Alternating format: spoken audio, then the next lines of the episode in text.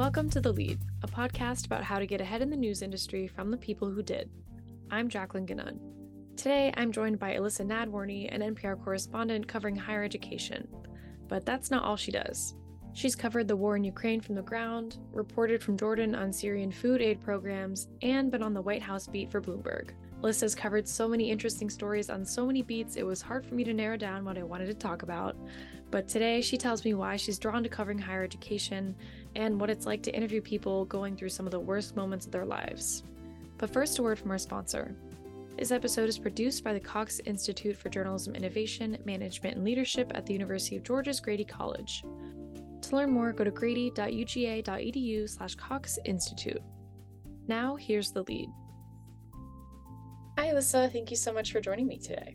Of course. I'm so glad to talk to you. My first question, I want to go back a little bit. So, you work in audio journalism now, but you also have had a lot of experience in video journalism. So, what prompted you to go to NPR and focus more on the audio side? I went to undergrad for documentary film. I thought I was going to be a filmmaker. Basically, I had always kind of like wanted to tell stories. And honestly, even growing up and going to college, no one said to me, like, this thing that you want to do is journalism. Like you know i i watched television of course i watched documentaries but i didn't know any journalists. So it, it took kind of a while to connect this idea of like what i wanted to do that was called journalism. And so i kind of went into film and video because that's like what i saw in terms of where interesting stories were happening and so when i went to grad school i learned like how to be a reporter regardless of the medium. I had had all that video skills. I had the audio and the visual, but I learned how to be a reporter. And so then, I mean, when I was looking around at places to go, NPR kept coming up as kind of this place that did stories a little differently. And honestly, I didn't care about the medium. I was just like, how can I tell stories in like maybe interesting or more in depth ways? And NPR at the time was doing that. And um, I thought, okay, so if I know how to do video, which is audio and visuals, and they want me to do audio, like that seems way easier. That's only one of the two.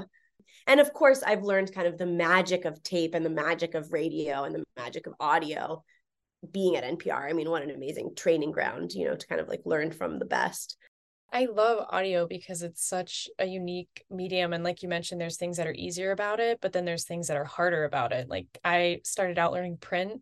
And then when I learned to do audio, for me, it was more of like, oh, now I have to think about more things. Like, but there's so many, such cool opportunities for natural sound and telling a story through these sound bites and tape and all that. And I just love it. Yeah, I think also one of the best things about audio and actually video to an extent is like you have to be there there's so many cheats you can do in print. You can do recreation like you can draw so much from interview and from details like it's also wonderful in its own right. But the the magic of audio the magic of video is like you have to be there like you need scene to get something. And i kind of like love that closeness at NPR, you cover higher education, which I feel like is such an interesting beat to cover, especially now as you know the types of students that are going into higher education continue to evolve and become more diverse. So, what kind of stories do you cover on the education desk? So, I've been covering higher ed for almost a decade, which is a really wild thing to think about. It's a very cyclical beat in the sense that kind of like every six years or so, you have kind of a new group of millions of people who are experiencing higher ed for the first time. So, like, all the stories you did six years ago are kind of like new again.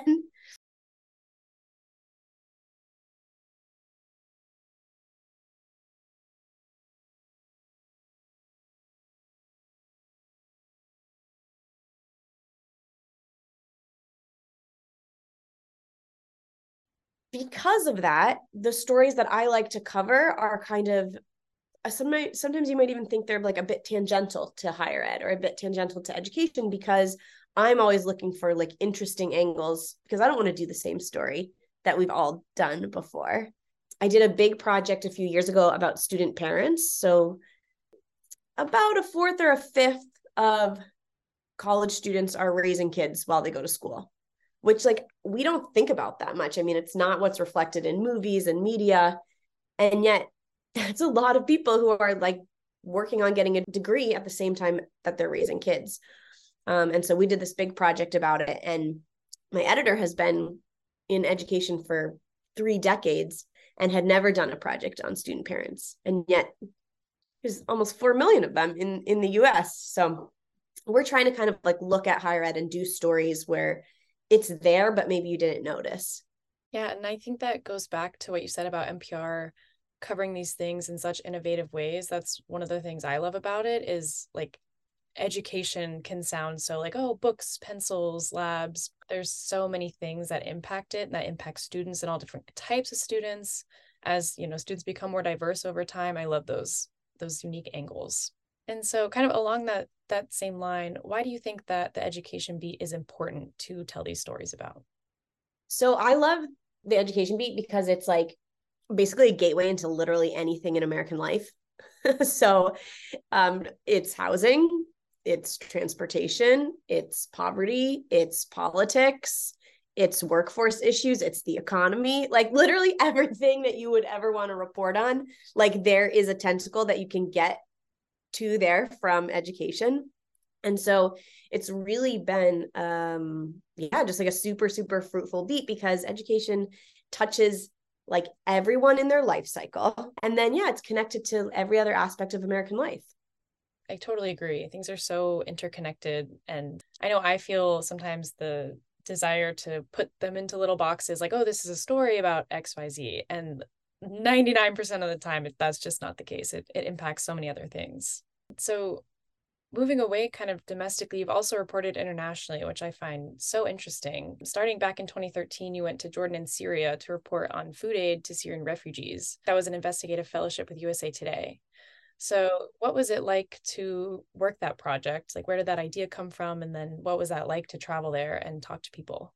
I did this fellowship kind of i took a break from grad school and did this fellowship and the project was looking at international food aid. And there were a handful of fellows, and we kind of each got a chunk of the story. And my part was looking at before you could get like a box donation, US International Food Aid. And this was a shift to like debit cards and vouchers so that people could just go to the grocery store with money and get their own groceries rather than getting like the box of US food, which was donated. And so, yeah, I traveled internationally, I went to a refugee camp in Jordan and I hired a fixer and a driver. I mean, international reporting is like 50% logistics of just kind of setting it up and figuring out how to do on the ground reporting. And so I did that super early on and it was wonderful. I mean, I worked with the translator to like work with all of our tape and all of our transcripts on the back end and yeah, it was amazing. I remember coming back to the to our newsroom and thinking like I don't ever want to go on vacation again. Like I just want to do work stories. But yeah, just kind of that from very early on I was like I want to do this international thing. And it's amazing just the way that we're able to see so much of the world now and the fact that we can get these videos and audio and testimony from people all around the world is absolutely crazy, but it's so important. And so you mentioned after that project that you did in Jordan, you wanted to report internationally again, and you got that chance when war broke out in Ukraine. So you went there for NPR and you were covering the war and its effects on children and families, especially. So, what motivated you to go cover that? And what was the process like to kind of raise your hand to say, I want to go cover this?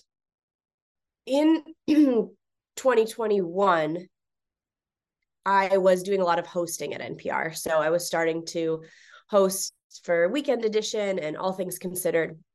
And the job of the host is that you're kind of like read into all the major stories. You know, you have to know the news of the day.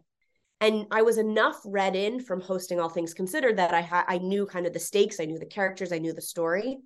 And so when the invasion happened, it was just like it's just instinct. You're like you raise your hand. I yeah, I want to cover that story. That's the biggest story in the world. Like send me. and they did which is a, a, really wild thing. So i first went in march of 2022 just after the invasion. And i mean i had never covered a war before but of course i as we just talked about i had done reporting on refugees. I had done international reporting and i'd covered hurricanes and breaking news in the states. And the thing that's like really wonderful about being a journalist, being a good journalist, is that your job is to report. And that just came naturally. I arrived in Ukraine. We we went from Poland. So I, I flew into Poland and then I drove across the border into Ukraine. And you're just doing all the things they teach you in school. Like it's all the kind of basic journalism things. It's you're getting sourced up. So you're following people on Twitter, you're listening to the daily press briefings that are happening. You're kind of like following um, Ukrainian officials who are telling you what's happening. Um, a lot of it is just it's breaking news, so it's right in front of you in the sense that like the biggest story is like you're seeing it. And and you're talking to people every day so you're on the ground so you also kind of have like you have of course your sources where you're getting your information. That's kind of like where often breaking news is coming from your official channels and then you're also every day on the ground talking with people and hearing like what's actually happening. So it was like what we're seeing on the ground what people are telling us and then these official sources. Like that's journalism 101 in a lot of ways. Like it is a war and it is ukraine. And, and there were times that you know we were doing dangerous things and it was scary. But at the same time it's like that's kind of what we train to do. That's we have the skills as journalists yeah that's something that comes up really often in this show actually is i ask reporters what advice they have for aspiring journalists and often it's really focused on those basics those interviewing reporting writing those basics are going to help you in your work no matter what medium or what level of project you're doing.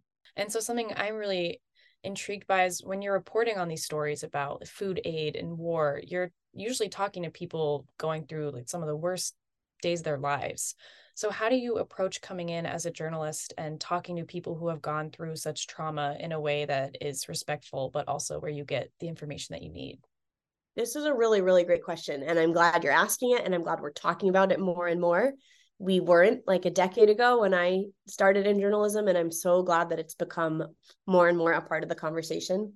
I'll start with that there are some really, really great resources on trauma informed reporting and how to talk with people about hard things.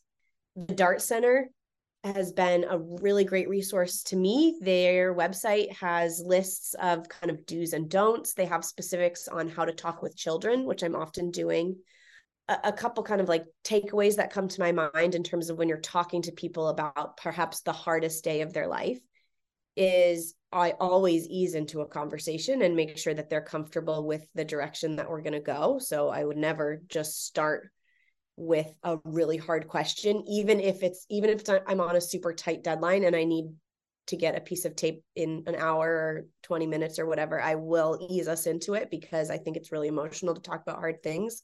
And I also will ease people back out of the conversation to try and end it on something hopeful or something um, forward looking instead of past looking. I have found though that people want to tell you. People want to talk about what's happened to them. They want to share their story, no matter how intense it is. And so, just a year in Ukraine had taught me that, that like, yeah, the hardest, hardest things that I couldn't imagine saying or hearing out loud like it was not pulling teeth you know like people want to talk i'll also just say that like i'm a human and i have often like cried with people and i think that that's okay to kind of like be in that moment with them and feel the grief that they're feeling and yeah this kind of like stoic you know almost like unfeeling interview style is that i don't think is real or healthy it's a lot though. I'm I'm really glad you're asking this question because I think it also is a lot for the journalist.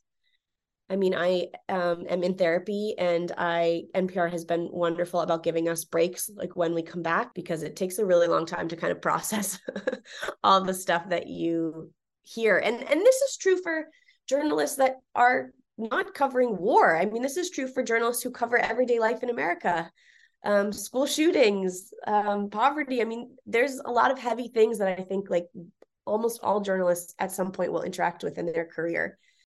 Yeah. And like you mentioned, there's that shift towards seeing journalists as actual human beings instead of, like you said, you know, pillars of concrete objectivity. And that's good for both reasons, where you're able to empathize with people. You don't just have to sit there and, you know, they're telling you something so personal and just saying, uh huh, yep, I see. And then on the other side, recognizing that you're a, a human and you need to take care of yourself is so important. And so you mentioned that you've had these kind of projects where you've taken on long term relationships with people. What were those stories and how did you navigate those? One of the stories I'm most proud of that we did in Ukraine is that we followed what happened to one kindergarten class in Kharkiv. We wanted we knew we wanted to do a story on the first day of school in Ukraine. So it had been about 6 months since the war started at this time. And there was um, a large missile attack that happened when we were in the city. And one of the things that was hit was a kindergarten school. Five or six classes of kindergarten students. And the school was damaged. It wasn't destroyed. And so we did a news story to kind of say two teachers aides had been hurt and hospitalized but there were no there were no students in the school. So we went to the kindergarten. We did this like three and a half minute piece on morning edition and i could not stop thinking about this school so i got this idea in my head and i'm sure you know this feeling when you're like huh maybe there's a reason i can't stop thinking about this school so I got this idea in my head that maybe we could find out what had happened to one of those classrooms. Like, where were those families? One of the things the head of school had told us on the morning that we visited the damage was that out of like the 200 students that had been learning in that school a year ago, only 14 families had remained in the city of Kharkiv. And so I just got this sense that maybe if we could do the story of one classroom, it could really show the impact of this war. But um, it took a really long time to get access and to get permission and to find a classroom. And so much of the success of us being able to do this story was that we were there in person. It was only until we like physically went back to that kindergarten and we're like, we are here. So just the reporting in person even when stuff isn't set up is just like i mean again like journalism 101 but just go just go. And like meeting someone in person and telling them your idea in person is just so much better than a text message or a phone call. Um, and so eventually we found a wonderful teacher Irina who kind of like was once we got her on board she was a kindergarten teacher once we got her on board she kind of like let us in to her classroom world. And then ultimately from there, we met all the parents in this one green walled kindergarten classroom. And then we spent the next eight months tracking down the families all over the world. And we told their story this spring. So that was a really hard story to to to kind of let go. You know, because I I was in pretty constant communication with these families of 6-year-olds for 8 months. Yeah and, and they for me as we said earlier like they lived in my head for like almost a year. So that was really hard to kind of let go. Like there was actually a lot of grief on my end of just like that the story was over. I remember hearing that story but i remember listening to it and i feel like even then i could tell that you had spent so much time and effort getting to know these families and kids just because of the quality of the material like you can tell you built that relationship and it's so important to get those good stories but yeah, that definitely is hard. After eight months, it feels like you're almost losing a friend. And so, back on the domestic side, before working in higher ed, you were a weekend White House reporter for Bloomberg, which I thought was really interesting because I feel like those are pretty different beats. So, what made you want to work as a political reporter, and what was that experience like? So, this was basically my first real job out of grad school. I was like a weekend and evening reporter for Bloomberg. So I was basically like filling in any shift, you know, that they're kind of like Monday through Friday dayside reporters couldn't cover. And it was incredible experience. Um, because Bloomberg is a wire service, they're guaranteed a spot in the press pool. You know, you're reporting on anything that happens at the White House. So the range of topics that we that I got to cover was pretty amazing in terms of election stuff, the environment, the economy. I mean, it's just like news of the day. It's like the first draft of history, literally. And working for a, a wire service was also really, really great experience because it's so fast. Most of my stories, if not all of my stories, were written on my iPhone. To just have to like listen and be able to do like quotes on the fly and to get facts quickly and to write sentences that were clear and cohesive really, really great experience. I think that goes back to just saying yes to things, cool opportunities, because you never know how they're going to help you in the future. And like you mentioned, the those skills that you learned are still very present in your reporting now. Yeah, totally. Saying yes to everything and just kind of being open to where things will lead you and what you'll do and that knowing that kind of like every opportunity you're going to take something from it. I hope. Yeah, and that rolls really well into my last question, which is what advice do you have for aspiring journalists, uh, maybe especially those who do want to do international reporting? I think sometimes people are like waiting for the job to make the work that they want to make. And I just don't think you have to wait. I mean, be patient with yourself in the sense that like you're just not going to be as good as you want to be for a while. I mean, I like I think that this kindergarten project is actually kind of the work that I wanted to do for the last decade. And it, and it took me a decade of of maturity, of skill, of all of these kind of things falling into place to actually like do that story. I don't think I could have done that story a decade ago. So the first piece is kind of don't wait. I think to like to get that job or to get that internship or to like work at the place where you want to do the stories type of stories you want to do like figure out how to do those type of stories either as freelance or as kind of like in the confines of the job that you have i'm always kind of a firm believer of like okay whatever job they give you like that's your foot in the door and then pitch the projects you want to pitch bring i brought a notebook everywhere my first couple years at npr and anytime i heard like a gap in something that someone needed i wrote it down and tried to fill that gap so if they're like, okay, we I, some uh, there's like a series that they're pitching and like they don't have enough stories on X, like that's not your job, but you're writing that in your notebook and you're like, okay, there's like a there's a gap here that maybe I can pitch a story in that series. So I was always kind of like constantly like, okay, what even if it's not my job, even if that's not what I was hired to do, like where are kind of like the tentacles where I can go? Um, and then yeah so don't wait just like kind of make the stories you want to make and then i think just be like patient with yourself because i think i would get frustrated a lot at the very beginning of my career when i was like why am i not making like this like amazing work that i want to make it's like okay it's gonna come like it's gonna fall into place and you're gonna get better at your craft you're just gonna it's gonna happen the more you do it the more stories you do the better you get like daily stories breaking news just write, write, write, write, write, and you're gonna get so much better. So, like, the more you can kind of like raise your hand for quick turns and for breaking news and for just like covering what's happening, then you're gonna have all those skills and all that practice for when you do want to do kind of like the in depth, like big projects. I think that is such good advice because I also relate to, you know, reading these huge investigative pieces, uh, like winning awards, and you're like, that's amazing. I want to do that. Remember these are mid-career journalists that have you know spent years covering you know building their base. Um, so that's great to remember you can't rush time or experience. Thank you so much for joining me i really enjoyed our conversation. Oh you asked such great questions you must be a journalist. I try thank you again to Elissa for joining me on this episode and thank you for tuning in to the lead i'm your host jacqueline ganun our executive producer is Charlotte Varnum, and this show is supported by the Cox Institute. To keep up with the lead and hear more from media leaders, subscribe wherever you hear your podcasts and be sure to follow us on X, formerly Twitter. We're at the Lead Podcast. See you next time.